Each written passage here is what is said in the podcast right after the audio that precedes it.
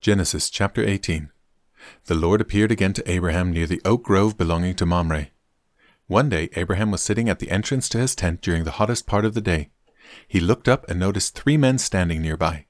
When he saw them, he ran to meet them and welcomed them, bowing low to the ground.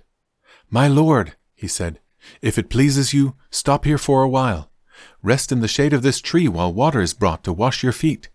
And since you've honored your servant with this visit, let me prepare some food to refresh you before you continue on your journey. All right, they said, do as you have said. So Abraham ran back to the tent and said to Sarah, Hurry, get three large measures of your best flour, knead it into dough, and bake some bread. Then Abraham ran out to the herd and chose a tender calf and gave it to his servant, who quickly prepared it. When the food was ready, Abraham took some yogurt and milk and the roasted meat, and he served it to the men. As they ate, Abraham waited on them in the shade of the trees. Where is Sarah, your wife? the visitors asked. She's inside the tent, Abraham replied. Then one of them said, I will return to you about this time next year, and your wife, Sarah, will have a son. Sarah was listening to this conversation from the tent. Abraham and Sarah were both very old by this time, and Sarah was long past the age of having children. So she laughed silently to herself and said, How could a worn out woman like me enjoy such pleasure, especially when my master, my husband, is also so old? Then the Lord said to Abraham, Why did Sarah laugh? Why did she say, Can an old woman like me have a baby? Is anything too hard for the Lord? I will return about this time next year, and Sarah will have a son.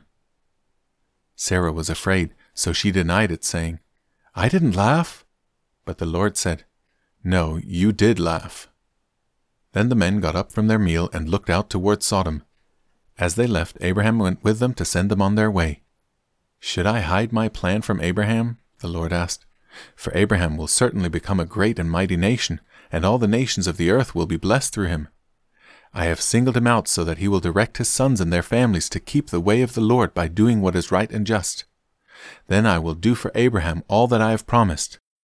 So the Lord told Abraham, I have heard a great outcry from Sodom and Gomorrah, because their sin is so flagrant. I am going down to see if their actions are as wicked as I have heard. If not, I want to know. The other men turned and headed toward Sodom, but the Lord remained with Abraham. Abraham approached him and said, Will you sweep away both the righteous and the wicked? Suppose you find fifty righteous people living there in the city. Will you still sweep it away and not spare it for their sakes? Surely you wouldn't do such a thing, destroying the righteous along with the wicked? Why, you would be treating the righteous and the wicked exactly the same. Surely you wouldn't do that. Should not the judge of all the earth do what is right? And the Lord replied, If I find fifty righteous people in Sodom, I will spare the entire city for their sake. Then Abraham spoke again.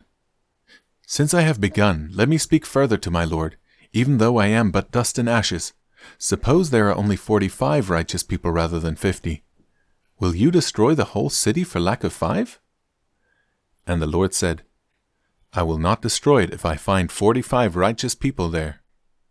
Then Abraham pressed his request further. Suppose there are only forty?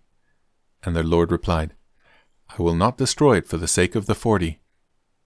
Please don't be angry, my lord, Abraham pleaded. Let me speak. Suppose only thirty righteous people are found. And the Lord replied, I will not destroy it if I find thirty. Then Abraham said, Since I have dared to speak to the Lord, let me continue. Suppose there are only twenty. The Lord replied, Then I will not destroy it for the sake of the twenty. Finally, Abraham said, Lord, please don't be angry with me if I speak one more time. Suppose only ten are found there. And the Lord replied, Then I will not destroy it for the sake of the ten. When the Lord had finished his conversation with Abraham, he went on his way, and Abraham returned to his tent.